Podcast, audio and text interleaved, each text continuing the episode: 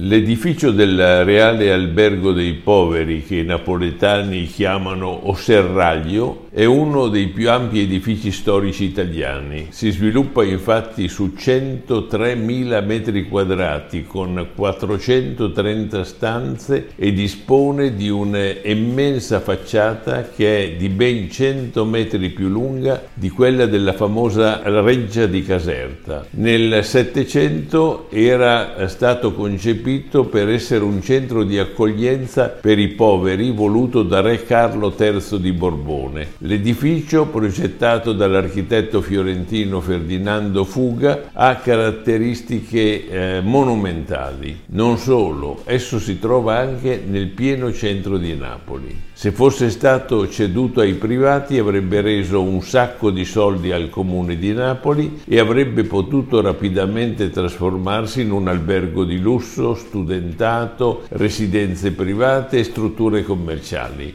Ma non se n'è fatto niente, si è preferito tenerlo in mano pubbliche e farlo deperire. Adesso, sotto l'impulso del ministro della cultura Gennaro San Giuliano, che non a caso è napoletano, parte la ristrutturazione. Chi l'aveva però avviata era stata già l'ex sindaco di Napoli Rosa Russo Iervolino nel 2005, cioè 17 anni fa. Da allora non è stato fatto più niente. Adesso partono i lavori, ma non è detto che si concluderanno. Povera Italia.